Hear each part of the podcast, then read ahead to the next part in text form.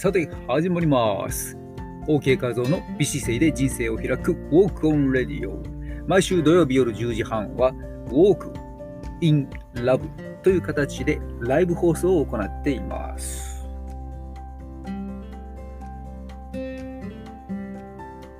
あ、こんばんはですね。ドラムスさん、視聴を開始しました。ということでね、こんばんは。今週1週間、どんな形でお過ごしでしたでしょうか？しっかり体動かせたでしょうか？まあ、普段ですね、姿勢、ウォーキング、ダイエットに関する情報を中心に、そして時にですね、音声情報、音声配信について話したりもしています。音声配信といえばまたあれですね、ツイッターさんが課金システムがね、リスナーさんから直接ですね、喋ってる方に、まあ、アメリカで試験的にスタートということで、まだ日本ではしていないみたいですけどね、直接課金できるというですね、いわゆるまスタンド FM さんでもありますけどね、投げ銭制度ですよね。このすごいところは直接なので、運営側がそこで取り分を取っていかないんですよね。丸々ですね、丸々ポーンと例えば500円投げ銭したら、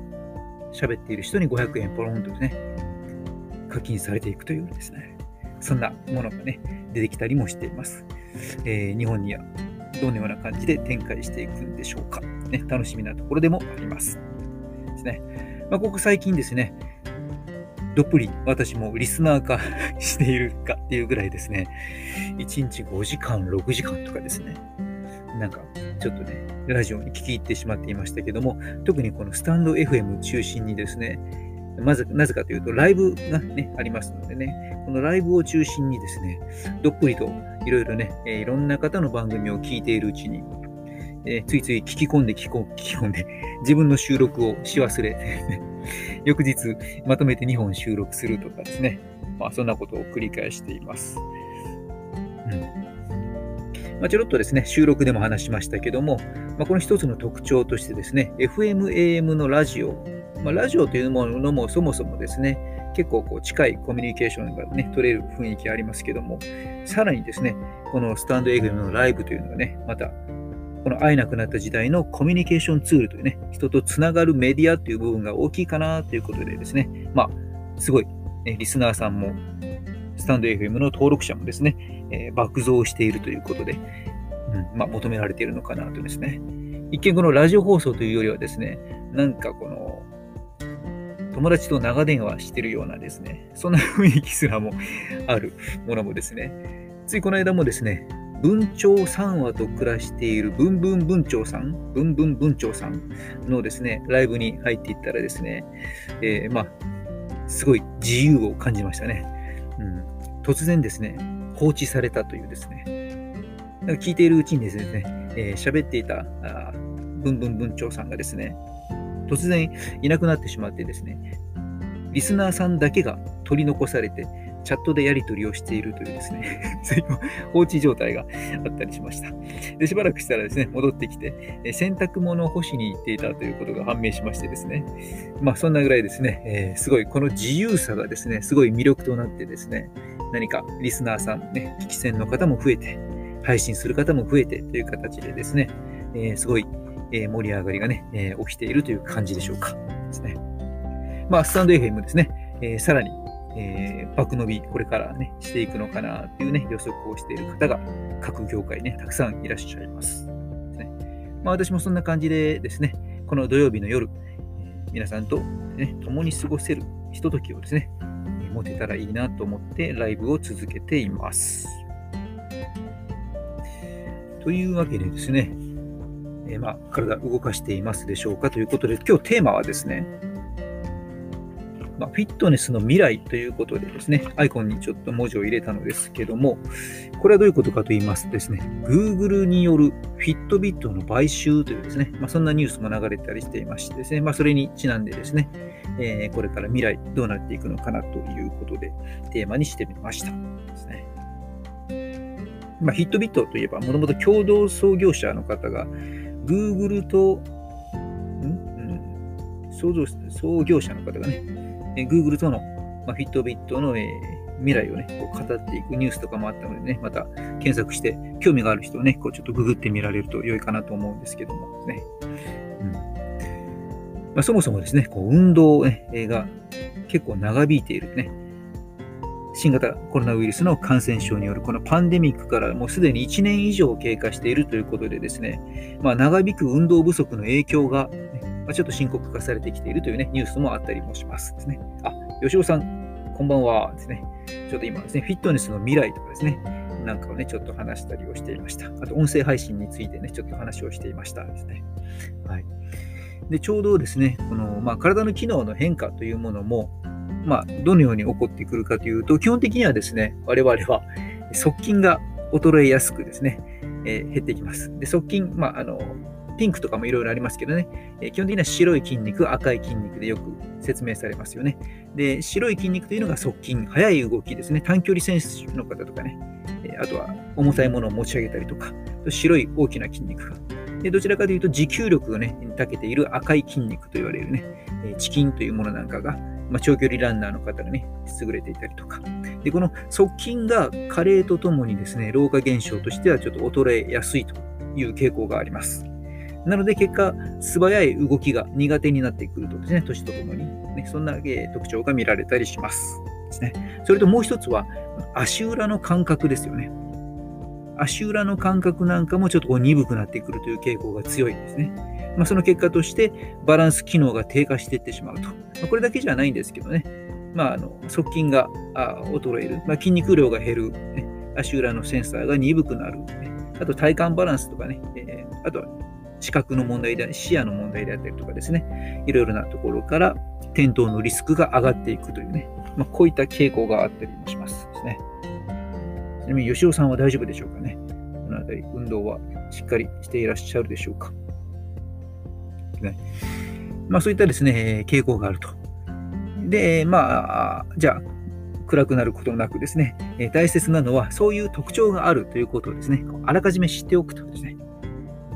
知らないとですね、だんだんだんだんね、体が動きが悪くなってきたと。ぐらぐらバランスが落ちてきたと。転びやすくなってきたと。ね、つまんない えー、未来にね、悲観しそうになりますけども、えー、大切なのはこの特徴をあらかじめ知っておくということで、逆に重点的にそういった側筋ですね、えー、衰えやすい側筋とか足裏の感覚を重点的に鍛えていくと。そうすることで、機能低下のスピードを和らげることが、ね、しっかりできますので、え、対処して元気に過ごしていくことができると。まあ、筋力が低下していくとですね、基本的にはこう疲れやすくなってきます。で、疲れやすくなると、動くことがますます億劫になってしまって、活動量、ね、そのものが減ってきてしまうと。で活動量が減ると、エネルギーの消費量というものも落ちていきます。で結果として、え食欲も落ちてきた。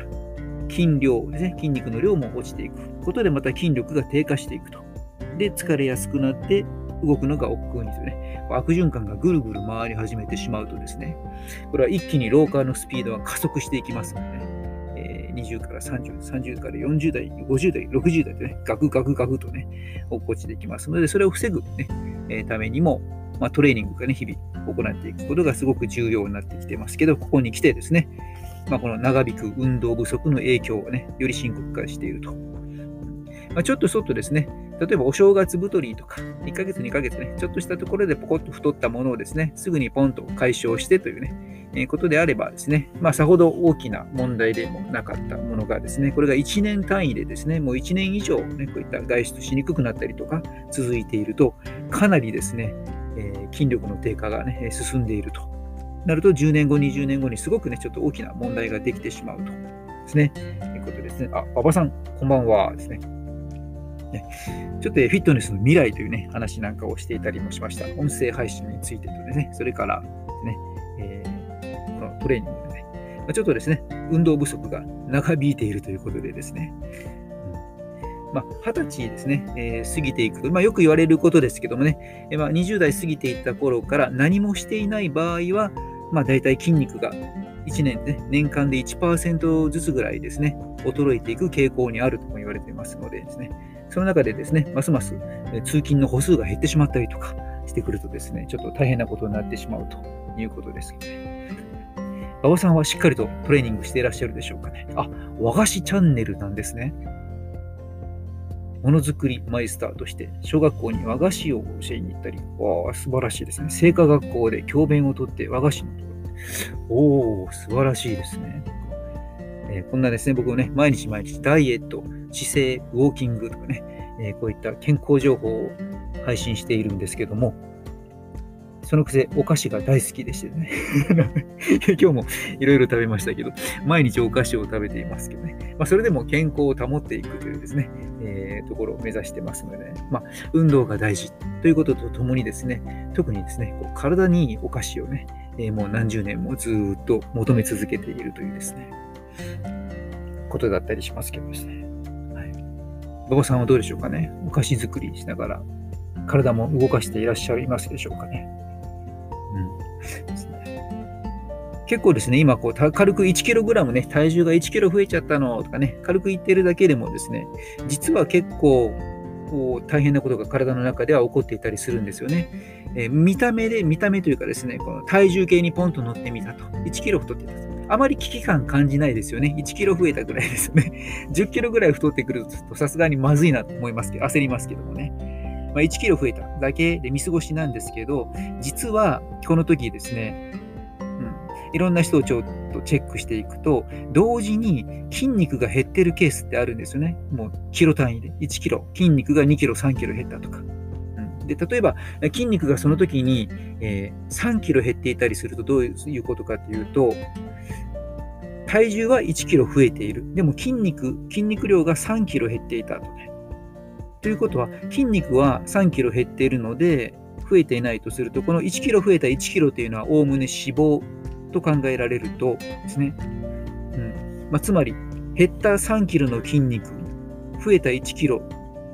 4キロほどの体脂肪が体の中で増えている可能性が出てくるわけですよね。うん、それぐらいですね、ちょっとね、体脂肪が増えてしまうと、健康面にね、ちょっと大きな影響を与えていき、ですね。で、まあ、おおむねですね、この筋肉も1キロ減ると基礎代謝がだいたい1日50キロカロリー落ちるっていうんですよね。ただこれは数字がすごくばらつきがありまして、まあ、あの50キロカロリー減るというものもあれば、その1キロ筋肉が減ったことによって、例えば運動をした時の消費量が減るとか、ね、いろいろもろもろ合わせていくと、もっともっと1日に消費カロリーは、ね、大きく減るという、ね、え、データもあったりしますけど、まあ、少なめに見積もって、仮に50キロカロリー減ったとしても、仮に筋肉が3キロ減っていた場合は、150キロカロリーですね、消費、1日の、ね、消費量が減ってしまうということになってくるね。結構大きいかなって感じですね。まあ、えなのでですね、ちょっとね、この1キロ増えたっていうのもね、場合によってはですね、その増えた、えー、質によってはですね、ちょっと見逃せないかもしれないですね。まあ、逆にしっかり運動していて筋肉でね、1キロ増えたってことであればね、それは素晴らしいことであったりもしますね。はい、でちなみにその、先ほどね、ちょっと今日のテーマのね、Google があのフィットビットを買収したんですよね。今、どなたがいらっしゃるのかな？馬場さんいらっしゃいますかね？何かこう、ウェアラブル機器と言われるようなものつけたりしてますかね？これ以前、歩数計とか、あの、いろいろ あのつけたりしてましたけど、最近流行ってるのはこう腕時計型のもので、睡眠の質を測ったりとかですね、心拍数を測ったりとか、こう多機能なものがですね、最近あの私のウォーキングのクラスの生徒さんも何か あの生徒さんの間で流行っているようで、こういろんなのつけてたりしていますけど、まあ、そういったあのメーカーさんでもありますよね。このヒットビットのものもありますよね。そこがね、Google が買収をしたということで、今後、将来的にどういう展開をしていくのかなという、ね、非常に楽しみなところがあったりします。そうだそうだ、ここに今日貼り付けるの忘れてました。ペースト。あ、貼れない。ペースト。少々お待ちくださいね。これライブ中にちょっと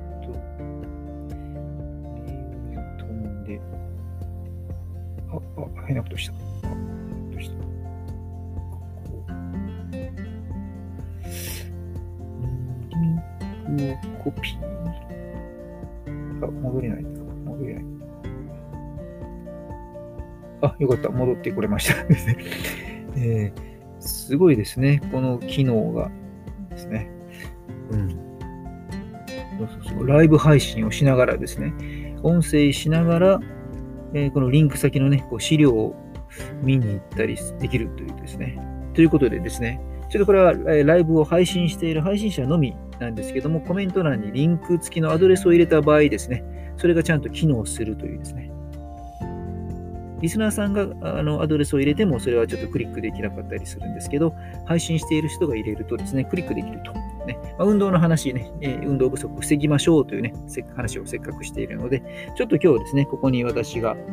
アドレスを入れておきましたけども、これをクリックするとですね、簡単な、ね、え体の調子を整えるですね、優しいストレッチがですね、写真付きで解説を入れてますのでですね、それを見て、例えばここからクリックしてそこに飛んで、それを見ながらストレッチをしながら、この音声を聞いていただくと。で、ストレッチ終わったらまたこちらの音声の画面に戻ってくるというね、そんなこともできたりもします。え、面白いですね。というわけでですね、えー、っと、Google の話ですね。ちょっとね、Google のこれ買収することによって、まあ、今後どういうものが測れていくんでしょうかね。まあ、心拍数が測れるというね、もうかなり当たり前になっていますけどね。あと、睡眠のパターンですね。出た当初はすごく珍しかったですけどね、今大体のものが睡眠パターンなんかも一緒に測れたりしますと。あとは HRV という心拍数の変動ですかね。心拍変動とかですね。であとやっぱり最近、えー、いろんなものにつき始めてるのはね、この SPO2 というやつですかね。血中酸素飽和度。まあ、コロナ以降ですかね、えー、こういったものがね、こう測りたいということで、この酸素濃度が測れる機械が一時期品薄で手に入らなくなってね、こう買えなくなったりしてましたけども、そういったものが、こういったウェアラブルのね、機器に今ね、もうついているタイプのものがいくつか出てきてますね。血中酸素の飽和濃度ですね。まあ、こういったいろんなものがね、えー、測れると。で必要なものがその時代時代、これがちょっと自分で分かったらいいねとかですね、血糖値とかですね、いろんなね、いるものが、えー、瞬時、常に分かるような機能がどんどん増えてくるっていうね、形で、まあ、命を守るようなパーソナライズ化されたですね、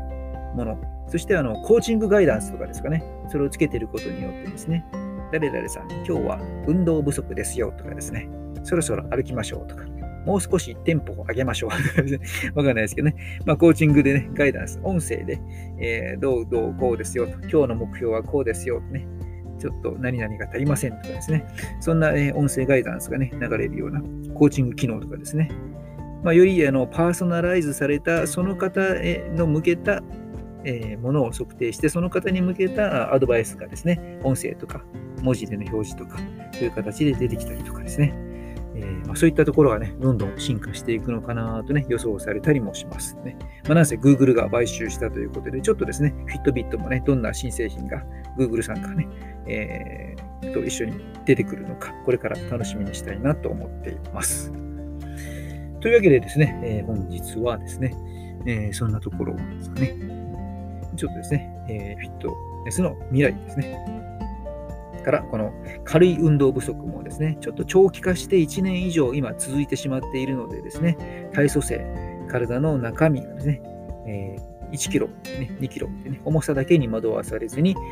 えー、どんな状態になっているかということもですね、ちょっと注意して見てみましょうと。そしてですね、軽い運動をですね、この運動もですね、まあ、ポイントとしては、えー、あ、運動していなかったということで、まとめてたまにですね、例えば1ヶ月に1回ドンとですね、えストレッチを120分とか、筋トレを100分とか、ね、ボンとね、1回だけやるっていうことではなくですね、毎日20分とね、10分、20分、ねえー、軽く行う方がですね、健康にもボディデザインにもですね、勝りますのでですね、えちょっとしたことを20分継続していくだけでもですね、十二分にですね、え健康寿命をね、良い方向に持っていくというデータをね、いろいろ出ていますので、えまあ、軽い運動をですね、習慣として持つようにしていきましょう。ということでですね、今夜も最後まで聞いてくれてありがとうございました。ですね、またですね、え今後もちょっとですね、ゲストなんかも呼んで、えコラボなんかもね、今後このライブではしながら、え皆さんの聞きたいことをね、に答えていくような雑談ライブとか、ね、していこうと思っています。普段の収録ではですね、まあ、ダイエットの、え仕方とか、ウォーキングの方法とかですね、姿勢の改善の仕方とかですね、まあ、いろいろなですね、え業界の情報なんかもね、話をしていますですね。というわけで、また、えよろしければ聞きに来てください。ライブは、ね、毎週土曜日夜10時半、ウォークインラブという形で行っています。それではまた。マハロー。おやすみなさい。